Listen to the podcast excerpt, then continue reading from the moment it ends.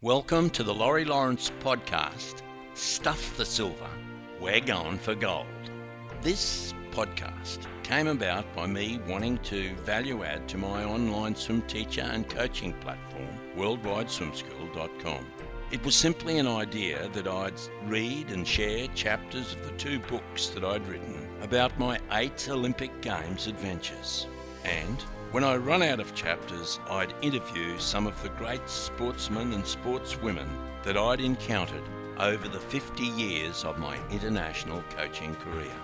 Tell your friends if it helps one person expand their lives a little or achieve their dreams, it will have served the purpose. If it doesn't do this, try at least to remember the harder you work, the harder it is to surrender. Champions come in all shapes and sizes. David Berkoff. I flashed my precious Olympic ID to two Korean security guards. I tipped my Akubra and hurried downstairs, anxious for my first close up inspection of the Seoul Olympic racing pool. Meanwhile, the other members of the Australian Olympic team of 1988 were settling into the high rise unit blocks that would be their home the home to 370 very proud Aussies for the next couple of weeks. Swimmers, shooters, athletes, yachtsmen, basketballers, weightlifters, boxers, doctors, physios, masseurs, coaches, administration staff, all these people had gathered together as a team, striving for the sport's great prize, an Olympic gold medal. I couldn't wait. I just had to get out and inspect the racing venue. I wanted to soak up this Olympic atmosphere. I needed to be completely at home, totally comfortable with the surrounds when my swimmers arrived. I wanted to exude confidence to them. I had to have them believe that this pool was going to give them the opportunity to display their talents, their fitness, and their ability to the world. The persistence and dedication that they had shown in becoming Australian Olympians would be fruitless if they could not go on and achieve their personal best results.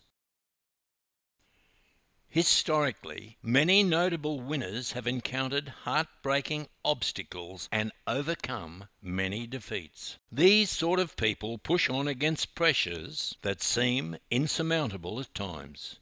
But by sheer persistence they triumph. Many of my young Olympic charges were now on the brink of realizing their goals. I must help them, I thought. I must give them stability, reassurance, and confidence. I must give them a stable platform on which they can build a super performance. I have to be relaxed. I have to show them that I am in control I had to ensure that all the hard work that they'd done over many, many years would not be in vain. I must not be mentally brittle now, and they cannot afford to be mentally brittle. Preparation was about to meet opportunity. This was their big moment. Once downstairs past the grim faced security guards, I strode halfway along the beautiful 50 metre warm up pool. It was already seething alive with finely tuned, beautifully proportioned international swimmers. I pushed past six to eight sombre, gruff voiced East German female swimmers. They were locked in a team meeting with an even more sombre coach. They had commanded four massage tables beside the warm up pool.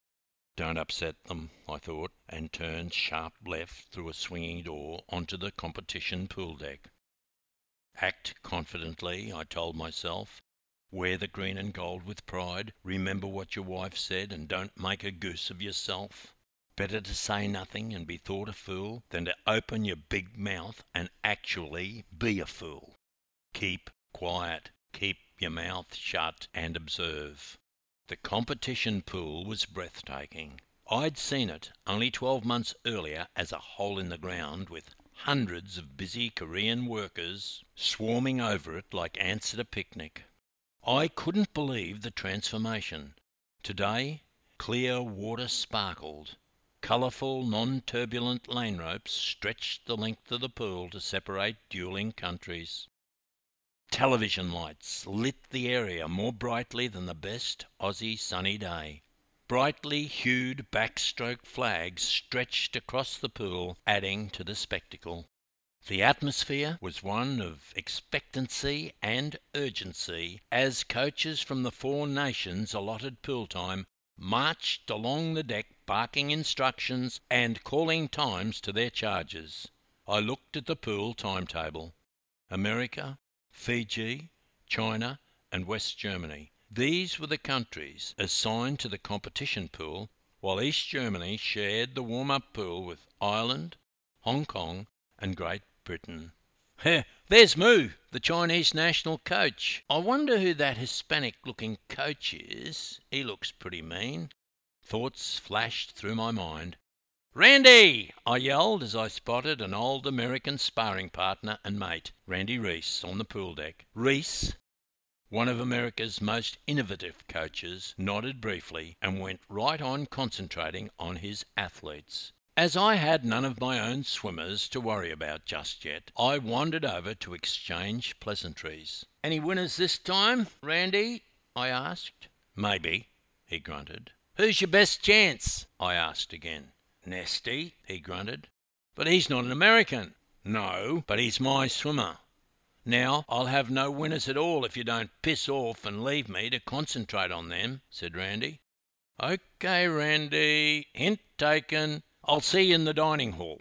I walked on, looking for someone else to annoy, then turned, unable to resist one final friendly dig. Randy? Yes, he scowled. Nasty can't beat Biondi. We'll see, bloody Aussie. See you tonight, was my parting remark. I walked off, soaking up the Olympic atmosphere. The great sprinter, Matt Biondi, strolled by.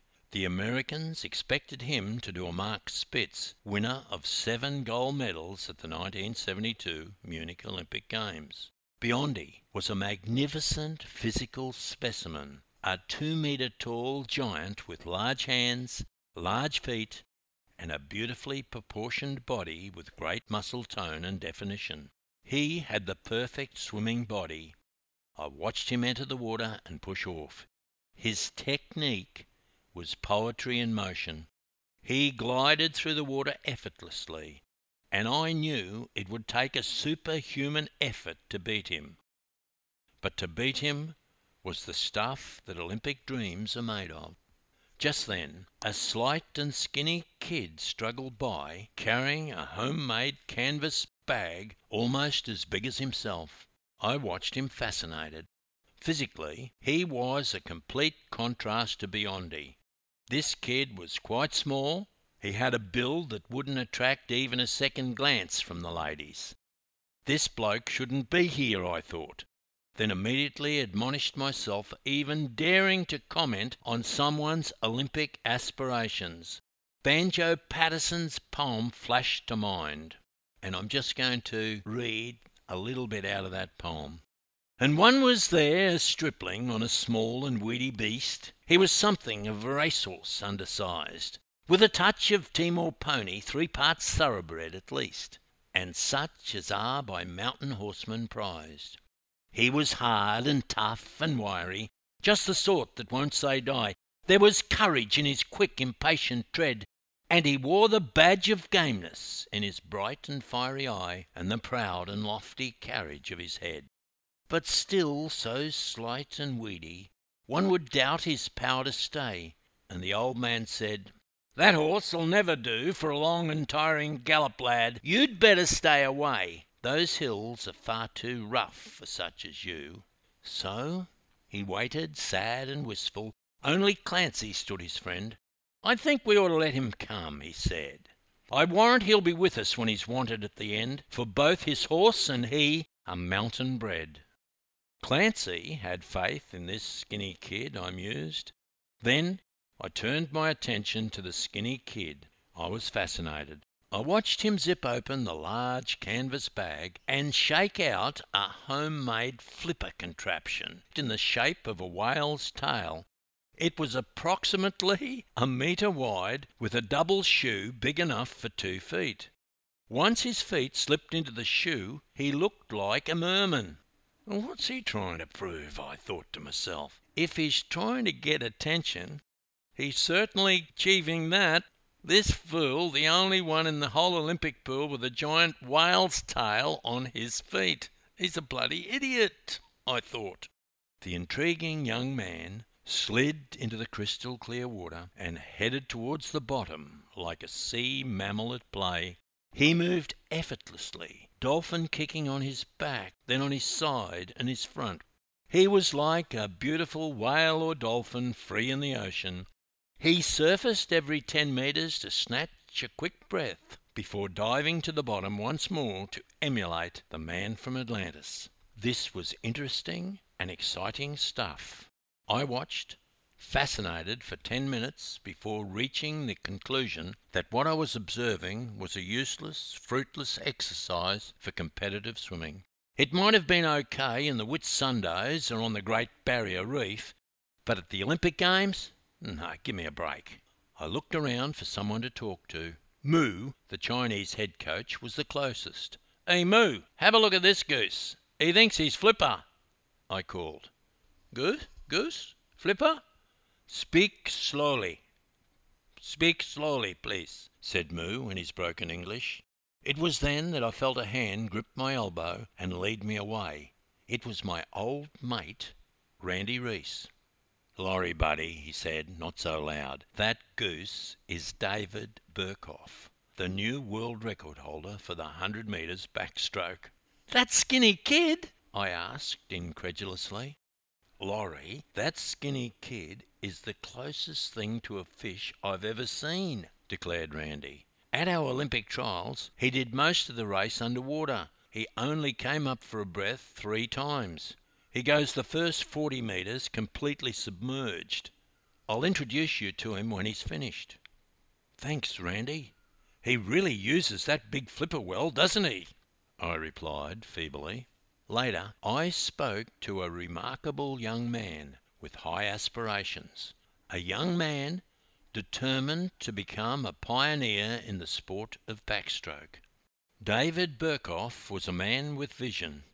He was one of those rare individuals who prefer to soar with eagles, to be a leader, and blaze trails into the unknown. He would prefer to do this rather than be content to follow the established system of stability and often mediocrity. He was a trailblazer. One week later at the pool, I watched Berkoff thrill the world with his innovative backstroke style and underwater expertise. I was fascinated by his underwater dolphin duel with the great Suzuki, Japan's champion. This happened in the final of the 100 metres backstroke I saw Berkoff slip on his start and shared his disappointment when Suzuki triumphed. Suzuki lowered Berkoff's colours that day.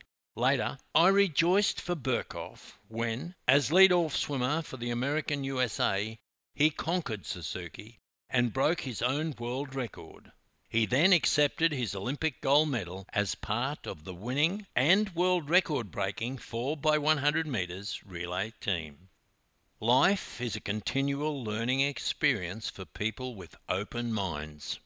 Thank you, David Berkoff, for teaching me to never prejudge any athlete, no matter how unlikely he or she may look. You showed me that size is no barrier to success. What counts is the bite in the dog. Dreams do come true if we persist, and often the only limits are those of our vision. Persistence beats all. My mind flashed back to that young man in the poem The Man from Snowy River, and he ran them single handed till their sides were white with foam.